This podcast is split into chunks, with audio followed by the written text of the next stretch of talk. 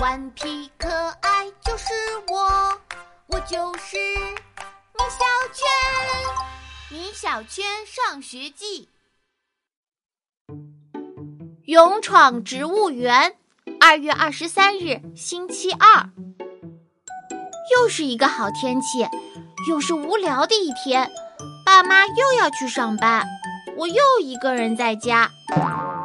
嗯，该做点什么呢？我想来想去也没有想到。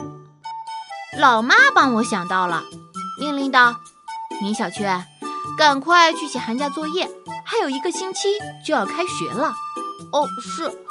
我只好写起了作业，可是我觉得这么好的天气写作业实在是太浪费了。要是能出去玩就好了。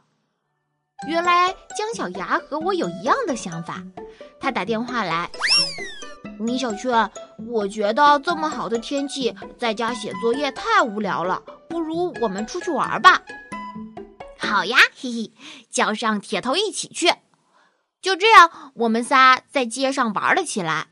可是街上有什么好玩的呢？铁头提议，我们玩一个数大厦的游戏吧。数大厦，我们完全没听说过这个游戏。铁头又说：“嘿嘿，这是我自己发明的。”铁头是个游戏发明家，他发明的游戏一个比一个不好玩。铁头发誓：“放心。”这次的游戏绝对好玩。嗯，我们来猜一猜前面的那栋大厦有几层楼。如果猜错了，谁就请吃冰淇淋，怎么样？这个游戏无聊透了，但可以吃到冰淇淋就一点都不无聊了。我和姜小牙都很赞成。铁头第一个说：“我猜这栋大厦是单数。”我第二个来猜。我觉得是双数，姜小牙，你呢？姜小牙和铁头站在了一边。嗯，一定是单数。我们数了又数，呜呜呜，真倒霉，果然是个单数。铁头他们从我的兜里掏出钱去买了冰激凌。呜呜呜，我的钱！我们吃完冰激凌，又在街上玩耍起来。这时，铁头指着不远处说。快看，一座新公园！我们仔细一看，公园大门上写着“森林植物园”。奇怪，这个植物园是什么时候建的呀？我们怎么从来没有听说过？管他呢，我们向公园冲去。我们拿出钱准备去买票，可是被看门的爷爷拒绝了。看门爷爷说：“小同学。”植物园还没建好呢，现在不对外营业。啊，不营业！我们失望极了。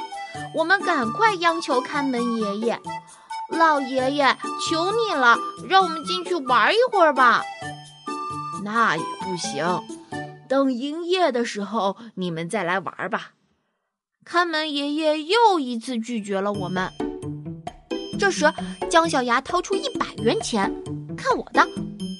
姜小牙把钱递给了看门爷爷，爷爷，这钱给你了，我们可以进去了吧？谁知看门爷爷发怒了，把我们赶走了。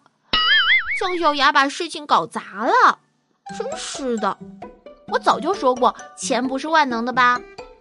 姜小牙说：“我们还是回去吧，等以后再来玩吧。”我说：“不行。”我们一定要进去玩。我老爸说过，做事不能半途而废，有困难要去公园，没有困难创造困难也要去公园。